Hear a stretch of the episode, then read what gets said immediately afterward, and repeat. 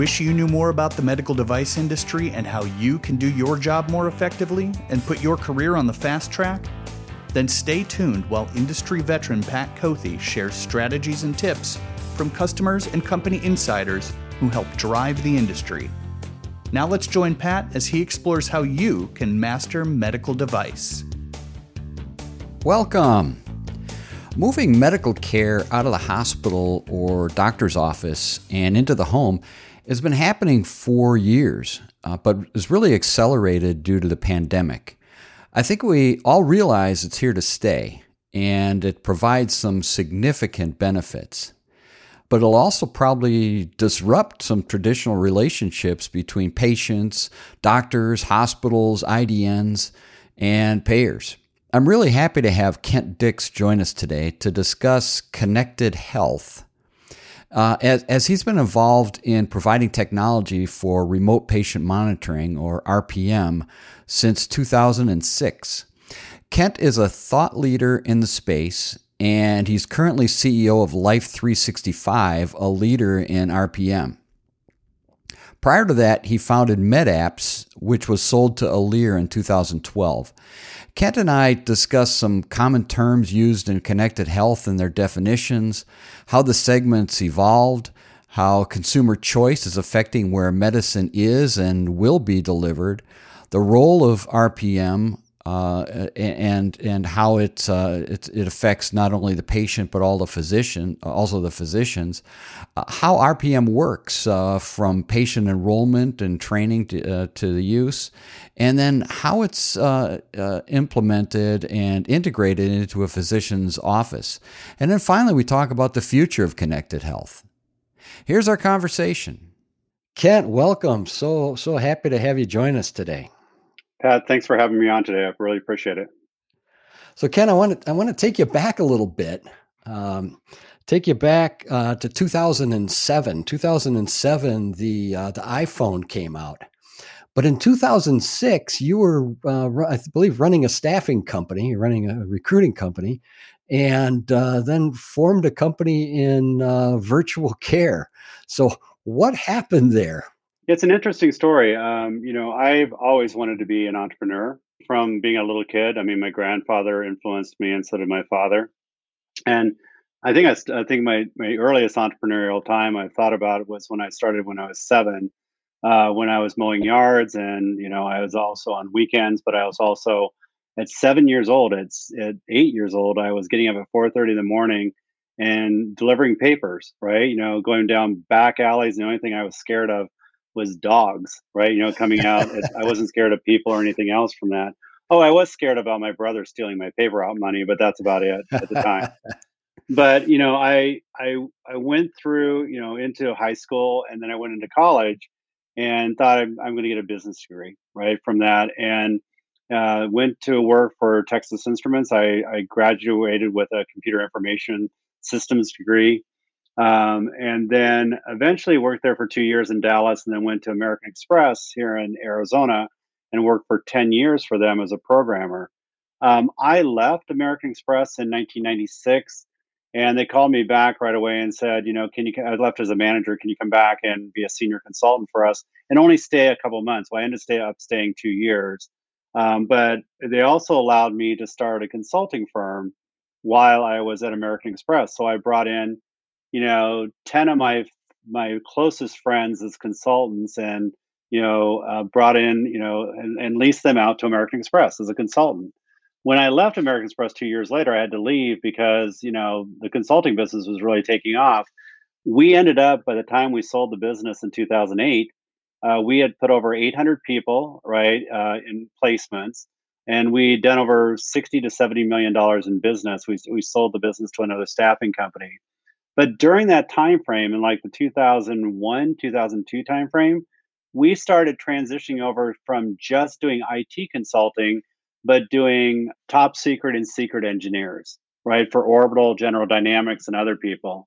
So as we were starting to put people in, I started learning more because I was a FSO, a field security, facility security officer, and clearing people. I learned about where the military was headed. It's all declassified now, but they're going to be heading into remotely monitoring people in theaters, you know, in different parts of the world. They wanted biometric information coming from soldiers, you know, from that standpoint, the soldier of the future.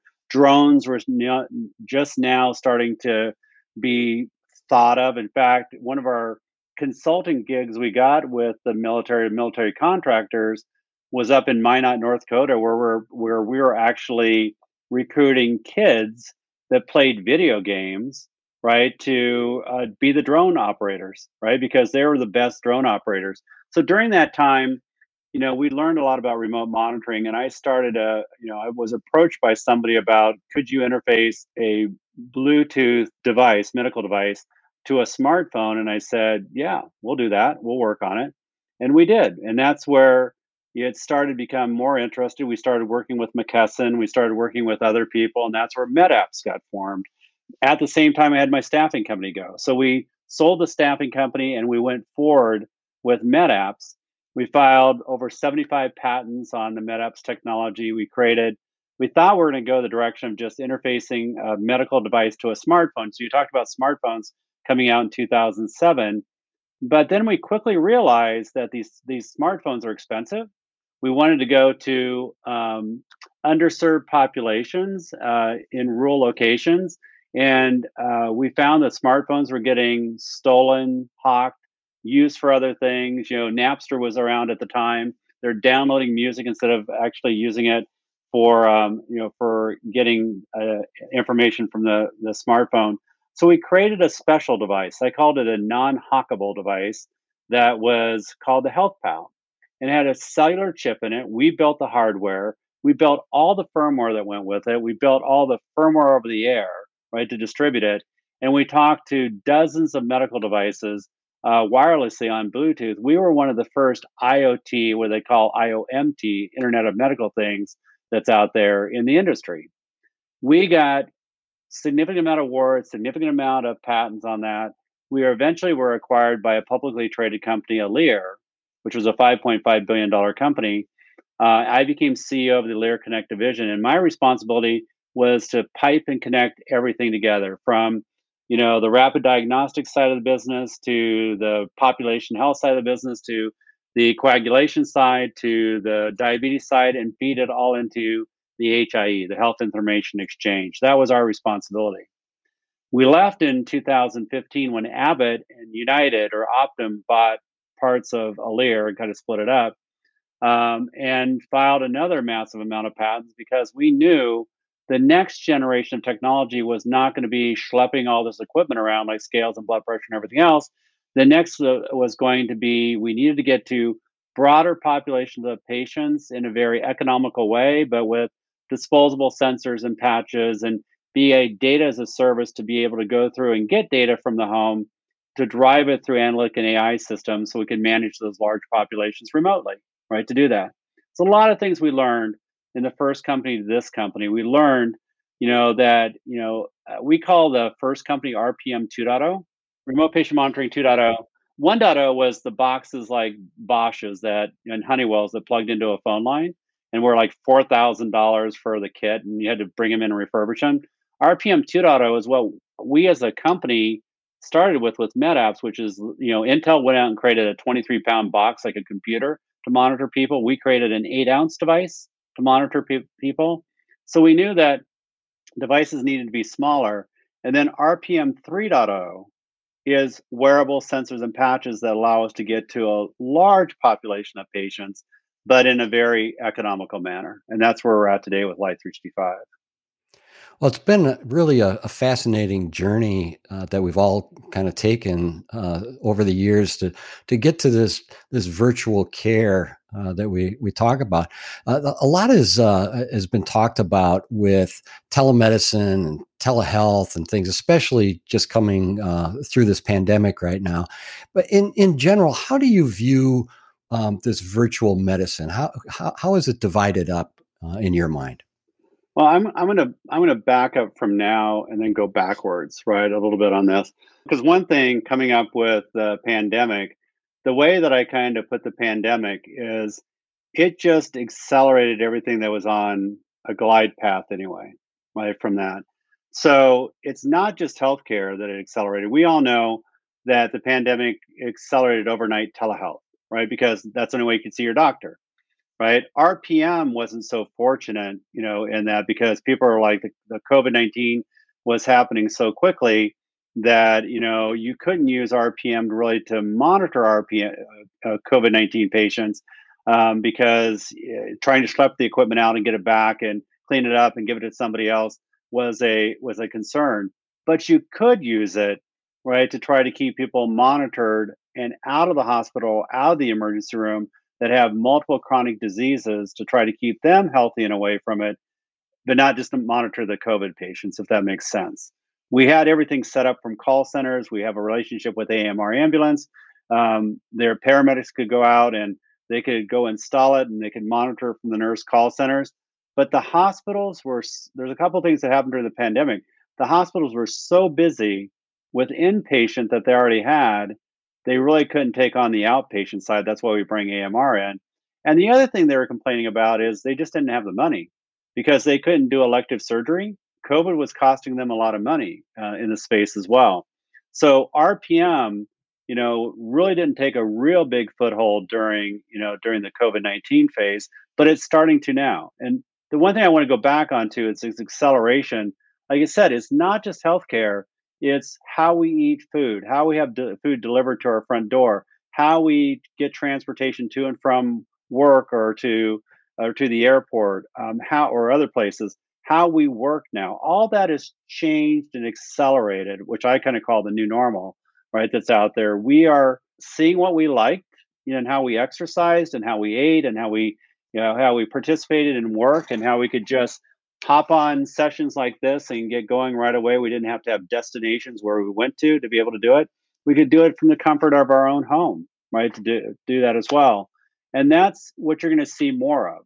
But the interesting part too, I'll just delve into this as well. Shopping malls are changing, right? You know, the way we shop, you're seeing major shopping malls.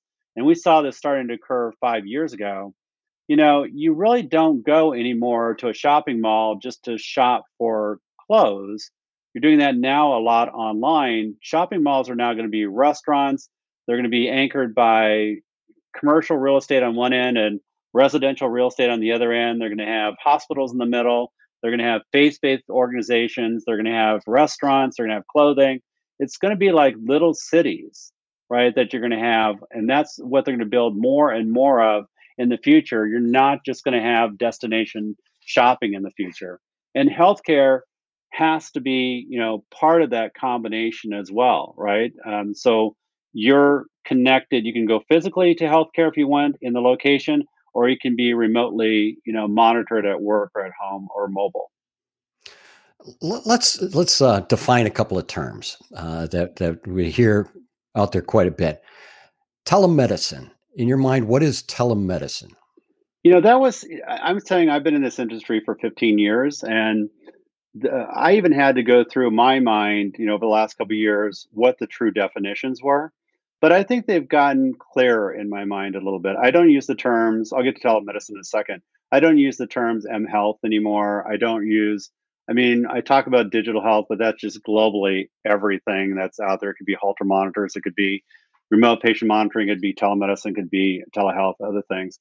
Telemedicine to me, you know, is a point-to-point solution, typically between, providers, or it could be from a CVS to a provider someplace. It could be a rural location to a provider, but typically using, you know, equipment that is, you know, more professional grade equipment to be able to do observations from one provider to another provider. It could be two-way video.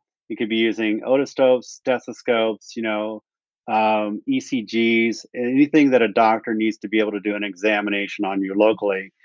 That's where I see telemedicine. It could be, like I said, in rural locations. It could be on a ship. It could be on an airplane, but it's going typically for an exam from a physician from one location to the other. Telehealth is, in my mind, is two-way video, right? That you're having, you know, like you and I are seeing each other right now, that you could have a conversation with your doctor as a patient to a doctor and have a telehealth visit instead of going to the doctor's office.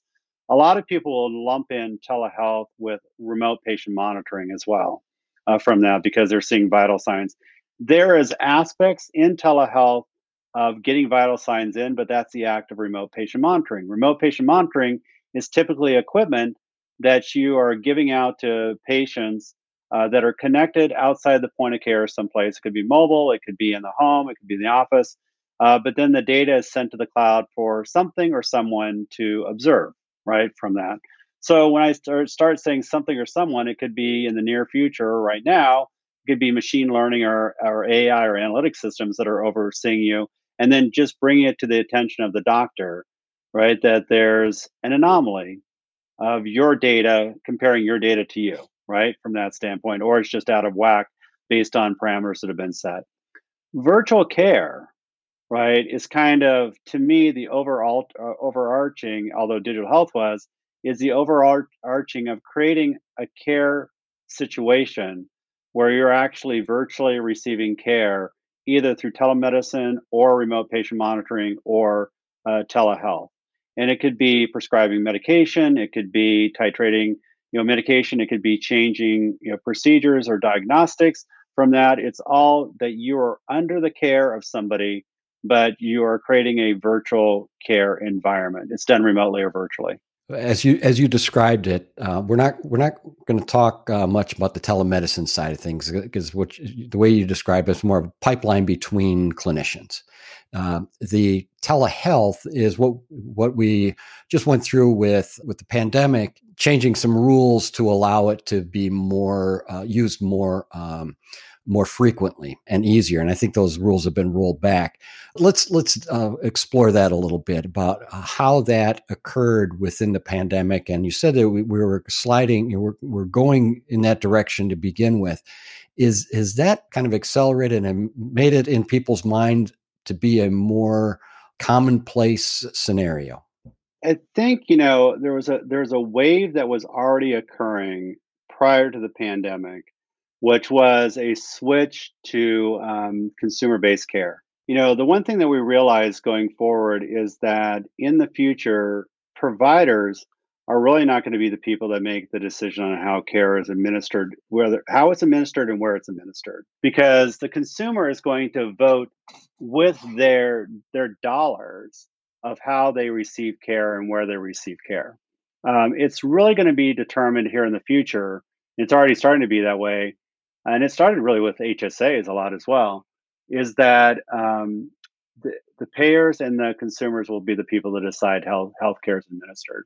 And you can already see that people have voted in a certain way to go through and embrace that a certain way. They've got Minute Clinics, they've got ready clinics that are out there, CVS, Walgreens, Walmart. Has clinics where consumers can choose, to go there instead of going to their PCP or their general practitioner. Companies like Lemonade Health are starting up. Hims and Hers, Roman, that's out there as well. These are telehealth applications that have been started up because consumers demanded to be engaging with the healthcare providers a certain way. So this is what's making providers incredibly itchy. From the standpoint is because, first of all this that we've been talking about so far is creeping outside the four walls of the hospital. So how do you control it outside the point of care? Second of all, you're telling me now that I have, as a provider, I have no control of who I see and don't see, but I still have to be on call 24/7 and I still have to work 16-hour days, right? It's not a very pleasant experience for providers, and I really empathize with them. But you got to look and see the other trends that are occurring now too. Risk and value-based care, has been emerging as well.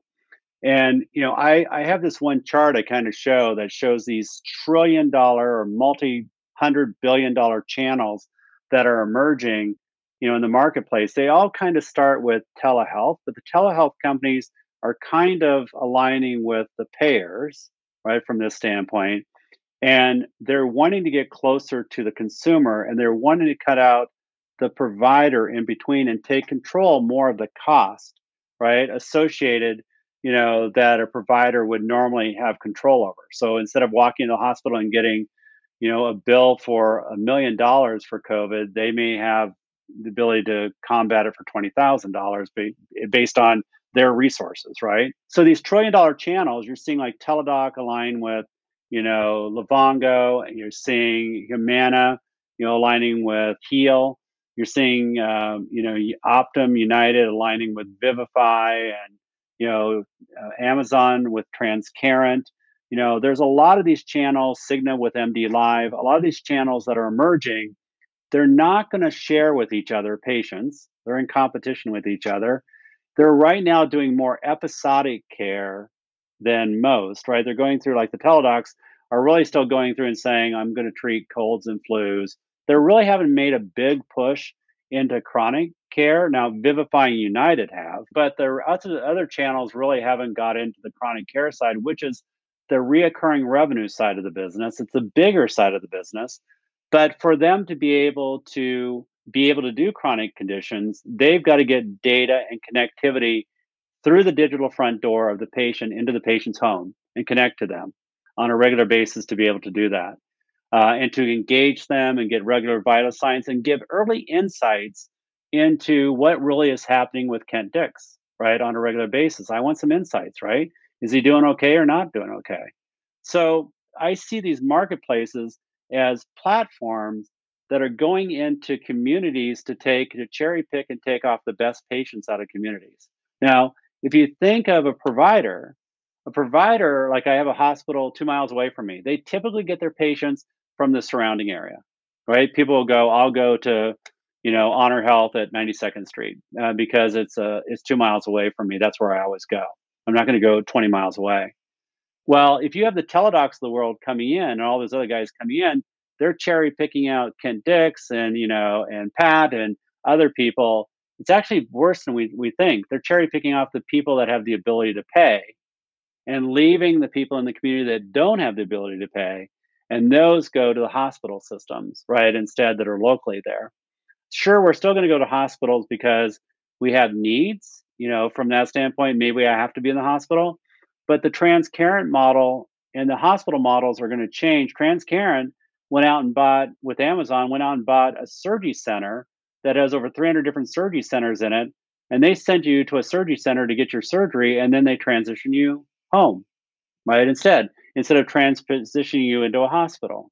So the hospital loses the surgery. The hospital loses all the aftercare from that as well. Where we have to get brilliant on this is that anything that would have been provided to me when I'm in the hospital now has to be transitioned to home. So hospital home needs to have food, security, you know, whatever I get in the hospital now needs to start being at home under some of those initiatives. And that's where we see the growth opportunity. Once again, on the hospital side of it, the provider side, I think they're in trouble. Part of it is ego as well, too. I've been around a lot of, you know, senior executives in hospital systems that are just saying, no, we'll be completely full, right, from that standpoint for years to come. I don't necessarily see that's going to be the case, right, from this, because the consumers have options. It's gone over to a consumer-based economy. The telehealth companies are starting to cherry-pick people off. Other companies are starting to go at risk with populations to take care of Kent Dix.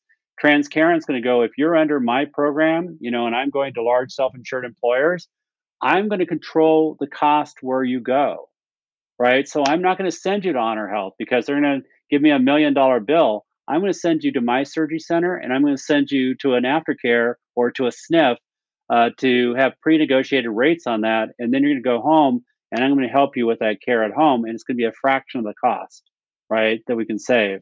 So I think, you know, Pat, there's a big, big issue going to be coming up here real shortly.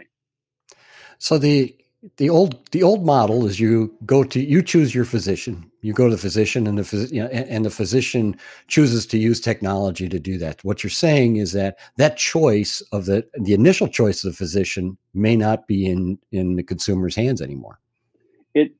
No, I think the consumers are going to choose the physician, right? I mean, I think that the consumers have their ability to do that. I think the payer's going to give them a certain amount of money, almost like HSA, and they can go choose their physician, right? From that standpoint, but it may be within a network, right? From that perspective, out of network is probably going to be a lot more expensive. But I still think the consumer is going to be able to choose their physician. I personally have changed a little bit, but my wife and I probably 7, 8 years ago fired our general physician because they're making us come in to get an exam, come back to get tests, and then come back in to get test results, and because that's how they got paid.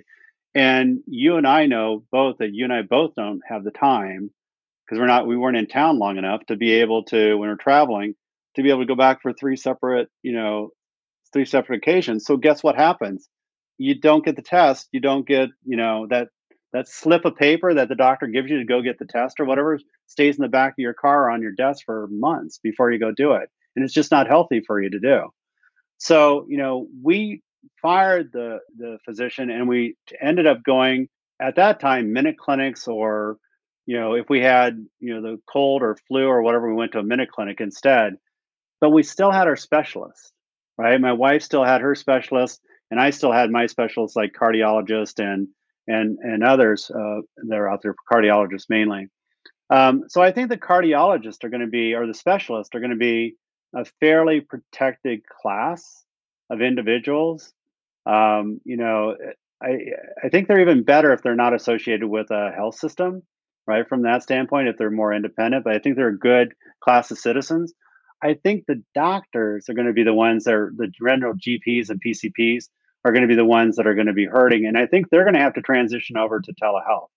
They're going to have to, go through and start taking in, and ZocDoc helps with it, but they're going to have to start taking in telehealth visits to be able to fill up their practice.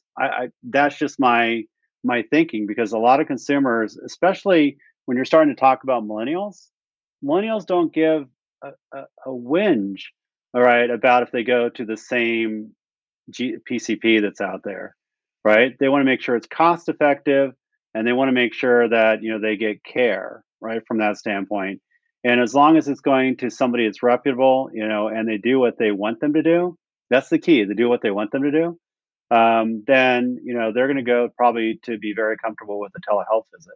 Maybe the older population isn't as comfortable with a telehealth visit, but, and I'm talking about a population that's 80, 70, 80, 90 years old. I'm 60, but I've grown up with this and I've grown up with technology as well. I am demanding that I sit behind my computer screen and I have a conversation with my PCP or with my specialist on a regular basis, and then maybe go in once a year, right? Or it could be twice a year, but once a year or as needed to do an in-person visit. But the rest of the time with technology and being able to phone in your blood pressure or track your blood pressure or your glucose or other things that you can be part of the electronic health record. I think it can all be done hybrid. It's going to be done hybrid in the future. We kind of had a grand experiment over the past year where there was a lot more telehealth visits than there were previously. And data always drives change. Have we seen the data that has come back from that experience? The only thing I've seen initially in March of 2020, we went from like a 12% penetration of telehealth to a 70%, like almost overnight, right? From that, I mean, telehealth companies were scrambling to, if you had telehealth, you're getting installed, right? They're scrambling to get installed out there. It went back down to about 40 or 45%, but that's still a huge jump year over year from 12 to 40 or 45%. That signals that not only the doctors got comfortable with it, but the consumers got comfortable with it, right, as well. And it's interesting, I just heard this the other day that with one of our health systems we're working with, the doctors were kind of fighting tooth and nail in March of 2020, right, about doing telehealth visits. They're like, we can't give the best care to our patients because we need to see them in person, but it was the only way they could do that. Now today, that's the only way they want to see them. They want to see them virtually unless they need to see them face to face. Right? So what were the changes during COVID? There's changes to reimbursement. There's changes to licensing across states. What other changes were made? So we were under the PHE, right? The public health emergency. And the public health emergency, I'm not an expert on this, but I'll just try to do it the best I can. If under COVID situations, under remote patient monitoring, under typical remote patient monitoring, you had to have 16 days of readings to get reimbursed, right, for a chronic condition, at least two chronic conditions, at least using one wirelessly or connected device, right, that goes to the cloud.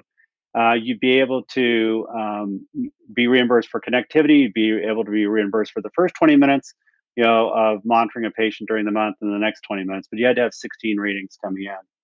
Under the PHE with COVID, and it was COVID related, it only required 2 days, right, of reading. That was it. But also, to your point, licensure was extended, right? There were already, I think, 35 states that had compacts between them so that they could share nursing resources and between states to be able to do that. But a lot of the other states signed waivers to be able to talk with patients remotely. So the RPM side of it, the reimbursement codes, we thought would go up this year. They went up a little bit, you know, in 2021, and I believe they're going to be about the same in 2022 as of January 2022. But the bigger thing that's occurred that's coming out is RTM codes. So remote therapeutic codes. Those are similar to RPM codes or, you know, RPM codes, but they're not related to vital sign biometric data. They're related more to engagement and adherence, compliance, right, from that. So any way to be able to engage a patient or get a patient compliant, like med reconciliation, right, to be able to do that for the medication, you know, is billable under the RTM codes, right? But, you know, I can talk loosely about this right now because they really haven't figured out, you know, completely what those codes look like until January 1st. I personally wrote a letter of opinion to CMS, you know, to be able to go through and give our opinion on what the codes should look like. And a lot of thought leaders in the space did as well.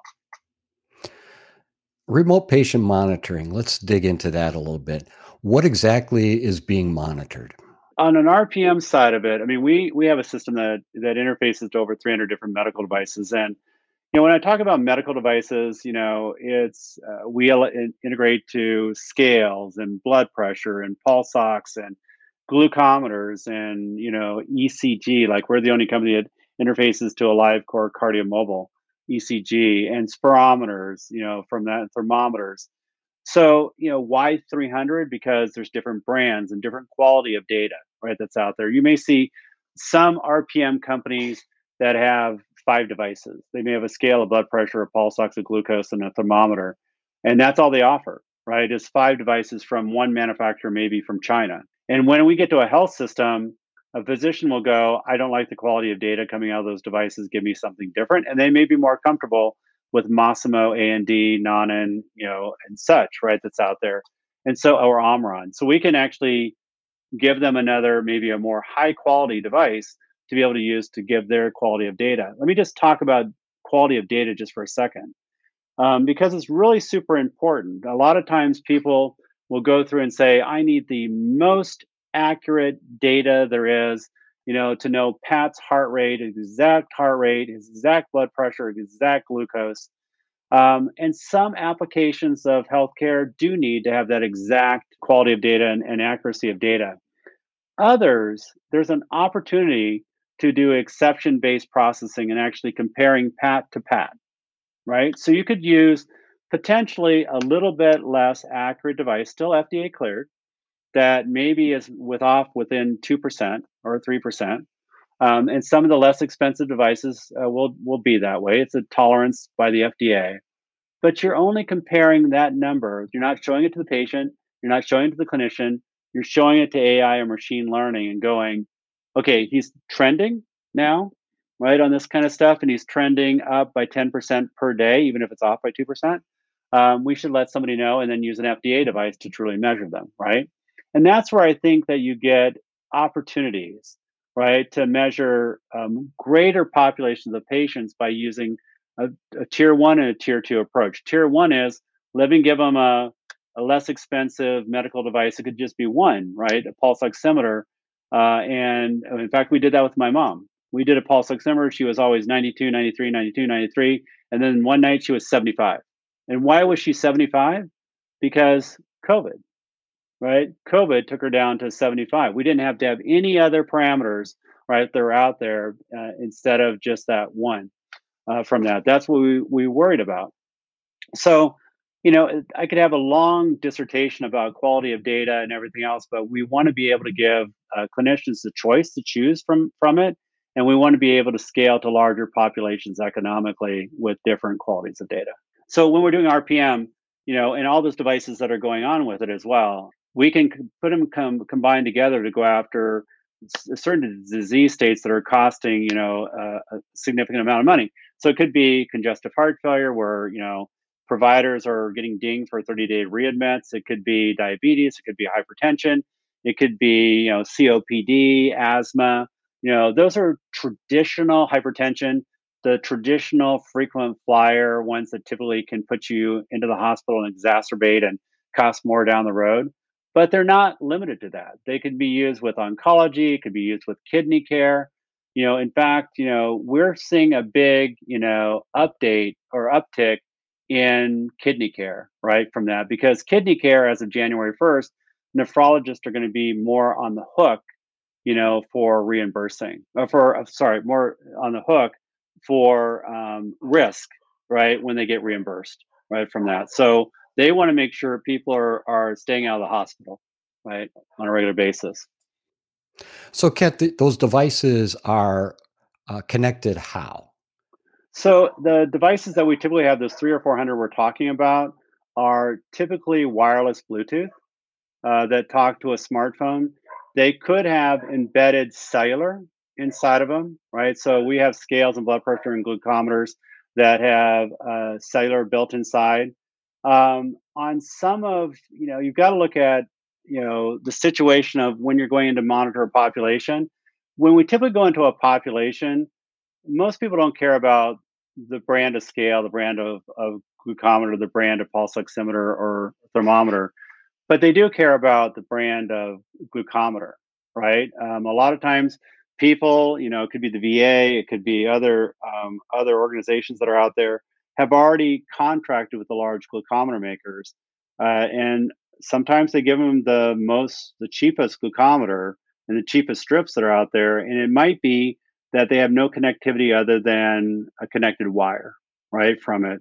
So in that case, we have to plug in a wire to the glucometer and then either plug it into the back of our system, or we have to convert it to Bluetooth with a little dongle, right, to have it connect to the phone from it.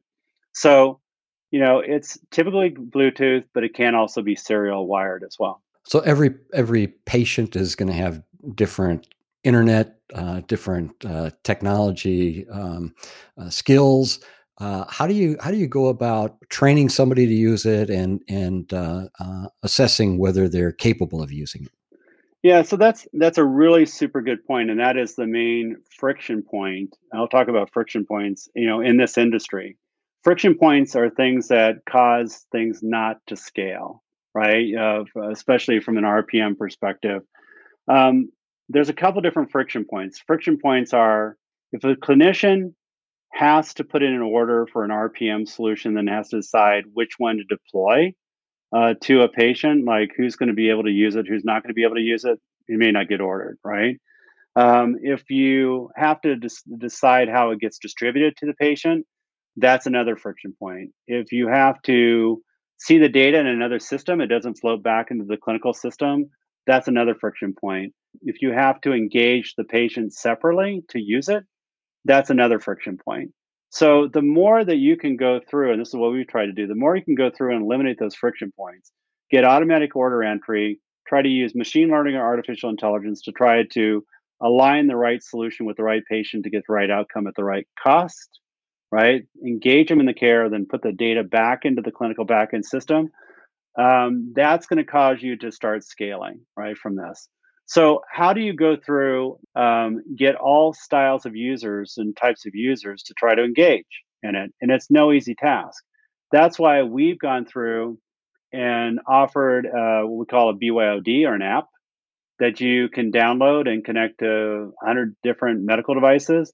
Well, that app may be okay for me or for you or for millennials that are out there to use, But maybe it's not okay. It wasn't okay for my dad. My dad didn't have a smartphone. My dad wasn't on the grid. It could be a certain user doesn't, it's just too techy for them to pair devices and, you know, and try to use it. So that's great.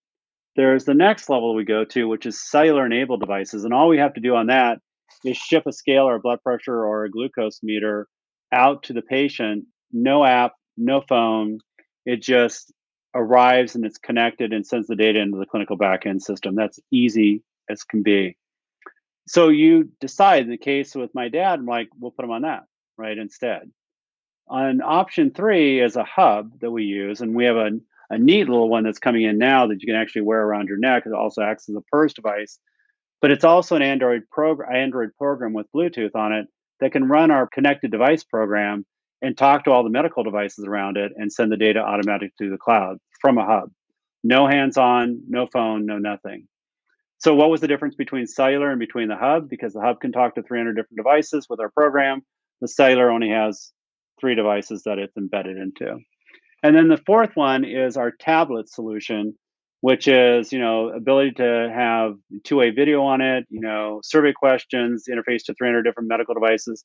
And that's more for people that just want complete systems to be able to talk to their doctor, totally hands-off. It's already bundled into a kit. We make this easier to reduce the friction points by taking all this equipment and don't just shove it into a brown box. We put it into a nice kit, a carrying case kit that has a scale, a blood pressure, a pulse ox, and tablet or hub that's inside of it. And so it can easily be stored and put away if you want to. Most of the time, they're going to keep it out or it can be returned back to us.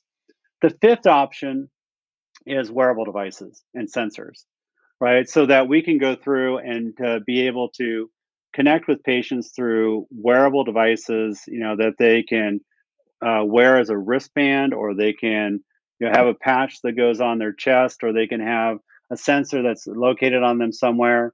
It can talk to other devices, you know, it can talk, a patch could talk to a wearable device, but we want to make it as easy as possible to deploy that technology with a patient. From my perspective, I don't mind the doctor having examinations saying, you know, on discharge, Earl, we want you to go home, but we're going to give you this patch to wear. And for the next 72 to 96 hours, you know, our telemetry system, our nurses are going to be monitoring from home, but don't worry about it. Just wear the patch, right? Go in the shower if you want to. Do your normal thing. You don't have to step on anything. We'll be watching you from a distance. And then after 96 hours, we'll call you and you can take the patch off and throw it away. That gets them outside the golden hour of returning back from a readmission to the hospital. So it's not easy to go back to your original thing. It's been the problem with scaling in this industry. But I think that AI and machine learning and alignment of the right solutions is going to be a really true help in the future. So we've discussed what's going on from the patient's location.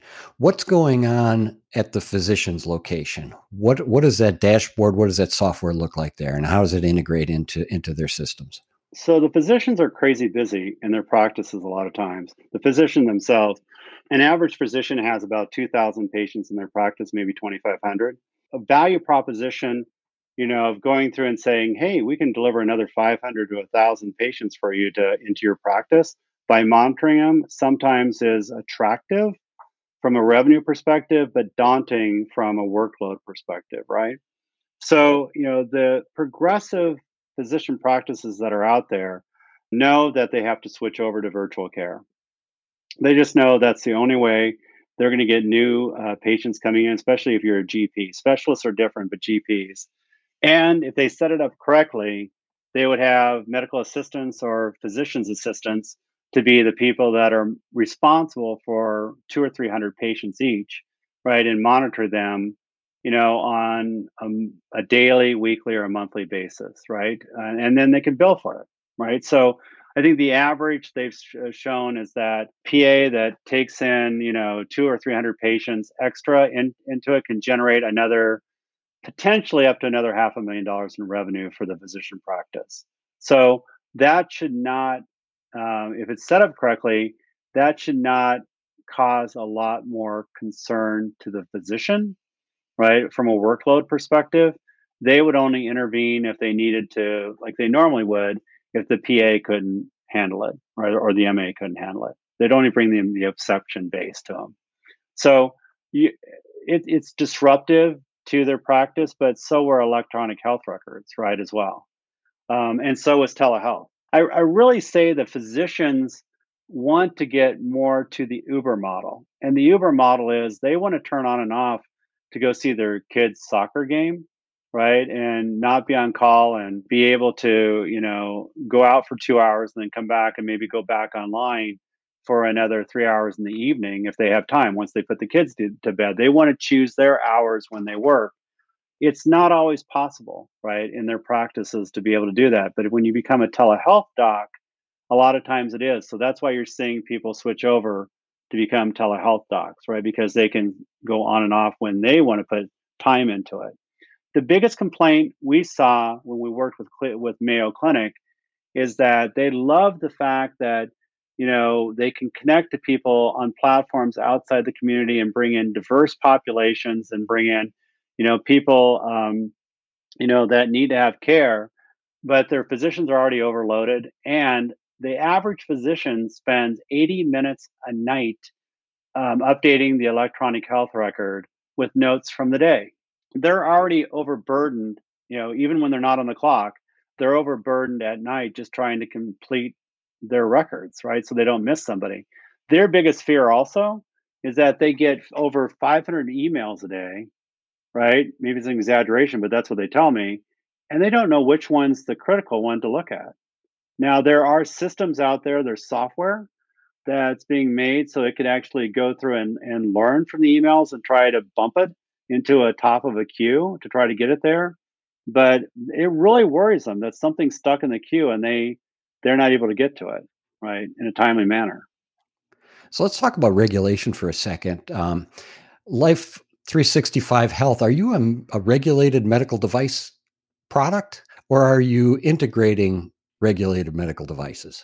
So Life365 Health itself, by providing hubs and smartphones and tablets, you know, and wearable devices that are out there that act like a hub, falls under the MDDS and the American CARES Act, right, that's out there, that we are a conduit.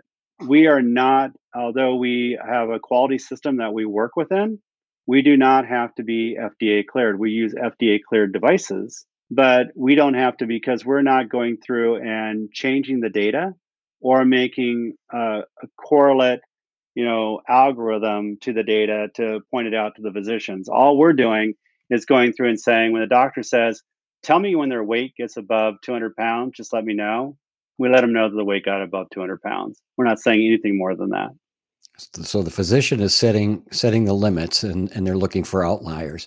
But as you described, you know, some of the AI and machine learning stuff, that's kind of where the gold is, isn't it? That's where you're going to start looking at changes. Is that still within Life365, or is that something that's in the physician's side? Yeah. So, well, I mean, I see us as a tool or an aid to the physician, right? From that. So ultimately it's going to be a tool that helps them do their job better, or alert them to do their job better. When I see, you know, machine learning or artificial intelligence, obviously it needs a massive amount of data to be smart, but a lot of people use it to do more in the predictive analytics side of the business, to go through and say, you know, Kent Dix has had 3 irregular heart rates over the last, you know, 4 days. Last time he did this, he, God forbid, he had a heart problem, right, from it. That's going to be FDA cleared, right? That's going to have to, if you're making those type of correlations. When we start talking about the machine learning and AI side of this, I'm talking about using data insights of data that flows through our system, de-identified data that learns, you know, the difference between what engages Pat to be engaged in his care versus Kent.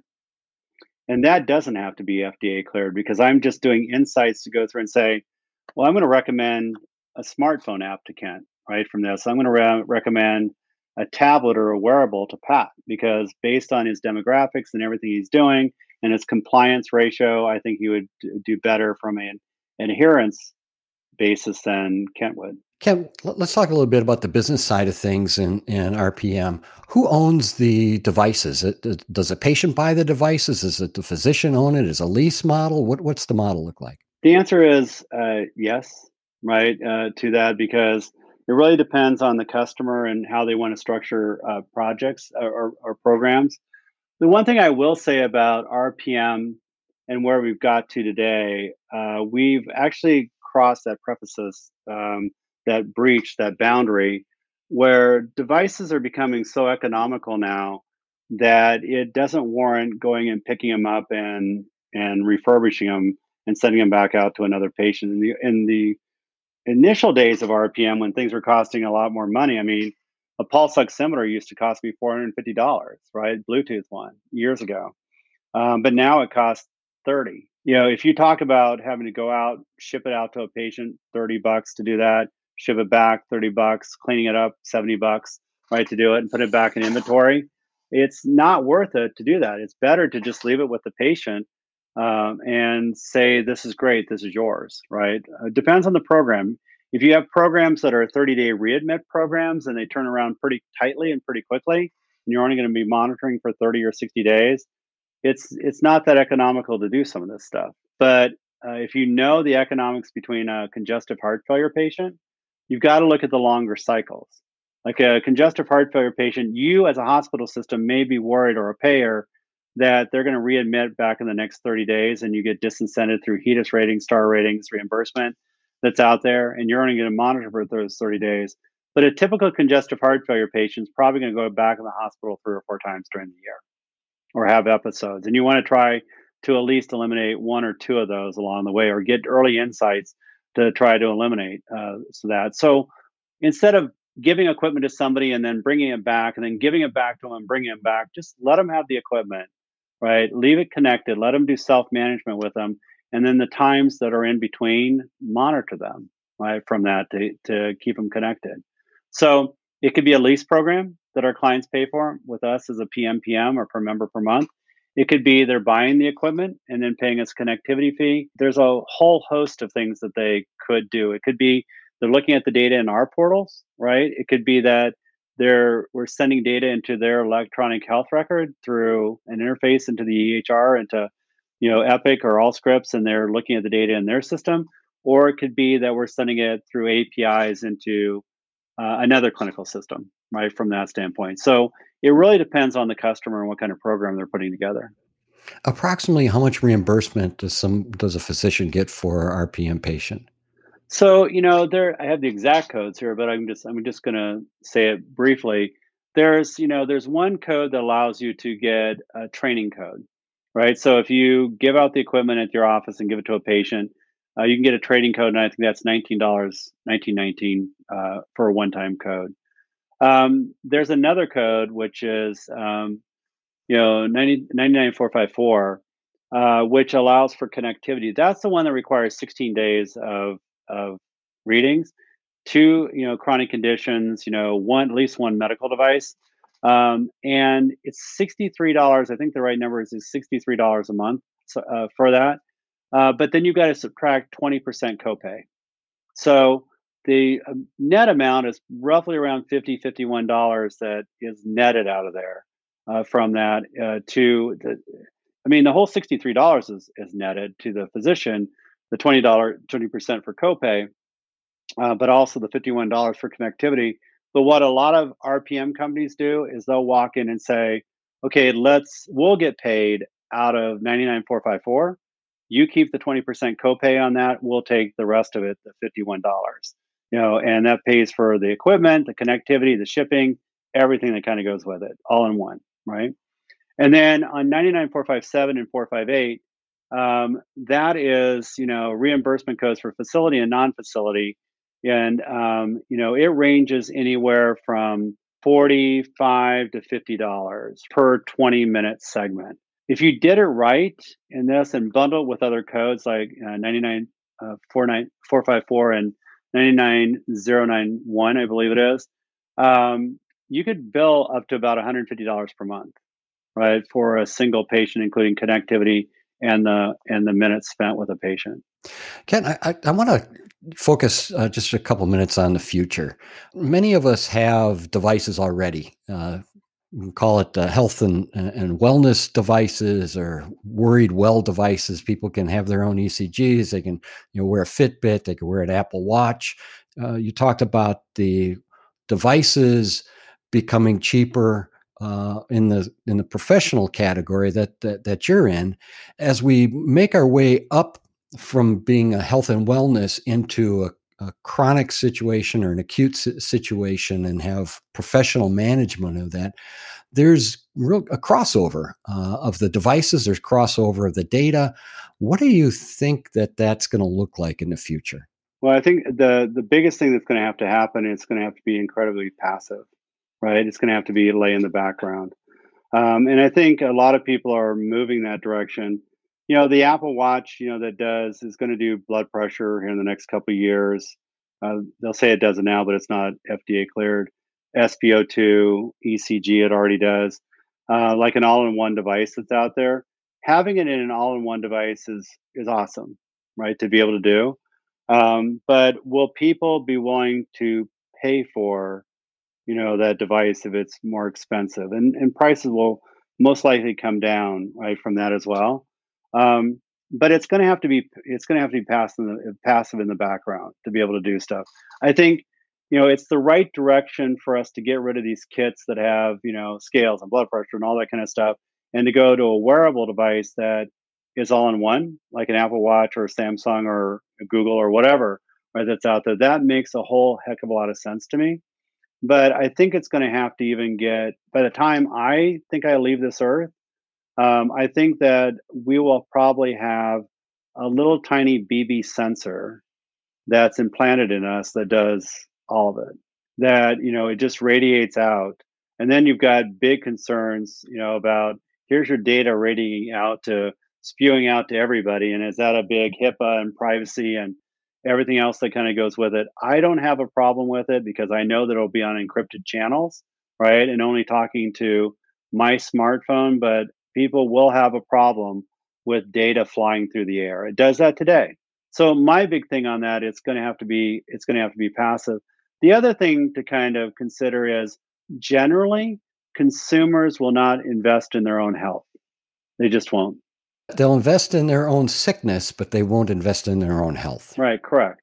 And there's still a mentality, especially in this country. And I think, I don't want to get political, but I think that's where it's going to have to change is, people have to be more responsible for their outcomes. If I decide to eat a cheese pizza every single night and go up to 350 pounds and have clogged arteries, we automatically expect the insurance company to be there and pay for it, even though it's a consequence of our own actions, right, from that. And I think you're going to see, more and more that just like you do with a car, if you don't drive responsibly, your rates go up. Right from that, right? So, again, I don't want to be political, but, the people that decided not to get COVID-19 shots that are out there, once they do get COVID, should the insurance company really pay for them, right? Even though they've paid into it. So, I think there's going to be a lot of accountability from that perspective coming up. Well, Kent, this has been a fascinating discussion, and I really appreciate your perspective on there. Is there anything that any message that you'd like to deliver to the fellow medical device people that are out there? And I always say that just because you build it, they may not come. Right? When you're building something, make sure you know who's going to use it, who's going to pay for it. This is not an industry where you go through and try to just build something and try to get people to use it, right? From that, you generally have to find a need, right, that you're serving, and it has to be economic, right, as well, to make sure that somebody's going to pay for it and it gets paid for some way. The other thing I would just say really quickly with entrepreneurs that are coming into this is this industry doesn't adopt fast, right, from that. So you have to be, and the investors know that. And the industry doesn't necessarily like to think broad either. It doesn't like to think about platforms, even though there are healthcare platforms out there. It likes to think very narrowly about a disease state and about an economics around a disease state and a go-to-market and how it's delivered. And it's going, that kind of mentality is going to have to change, right, over the next several years, because the only way we're going to get economies of scale and to reduce friction points that we talked about is to now start leveraging platforms that are broader aspects of, you know, of the system, right, to be able to do that. And people have to open up to that level of openness and risk. Some people are all about the device, and some people take a broader perspective. Kent is obviously one of those people who takes a broader perspective. He's not just a device guy. He's deeply connected to the way that medicine is delivered and who is and will be delivering it in the future. So this much broader perspective is going to keep him and his company relevant. A few of my takeaways. First, the definitions, and I think that this is really interesting because we talked about connected health, telemedicine, telehealth, remote patient monitoring. And this is an evolving field, and each one of these definitions has been evolving in the past as well. So I guess one thing to keep an eye on is if you're in a field that is evolving, don't assume that you're talking about the same thing when you're throwing out terms. Make sure that you validate that you're both on the same page when you're discussing a term. The second thing is, I was really struck by when he talked about the accuracy of the device may not be the most important thing. As we're developing products, we think that we know what the customer really needs and wants, and accuracy in the medical device field has really been one of those things that we're really honing in on when we're developing product. But in this particular aspect, in this particular product, the accuracy is not the most important thing early on. It's really monitoring changes. So I guess the question got for you is, have you really defined exactly what the needs are, not necessarily what you think the needs are? The final thing is he discussed friction points, and he defined it as, friction points are points that cause things not to scale. And I thought that this was really interesting as well because he defined each one of those friction points and then removed them systematically to be able to provide the best product. So what are your friction points? And when you identify those, just attack each one of those because they're an obstacle to your success. As you continue to attack them, remove one at a time, you're removing the friction to adoption. Thank you for listening. Make sure you get episodes downloaded to your device automatically by liking or subscribing to the Mastering Medical Device podcast in Apple Podcasts, Spotify, or wherever you get your podcasts. Also, please spread the word and tell a friend or two to listen to the Mastering Medical Device podcast, as interviews like today's can help you become a more effective medical device leader. Work hard, be kind.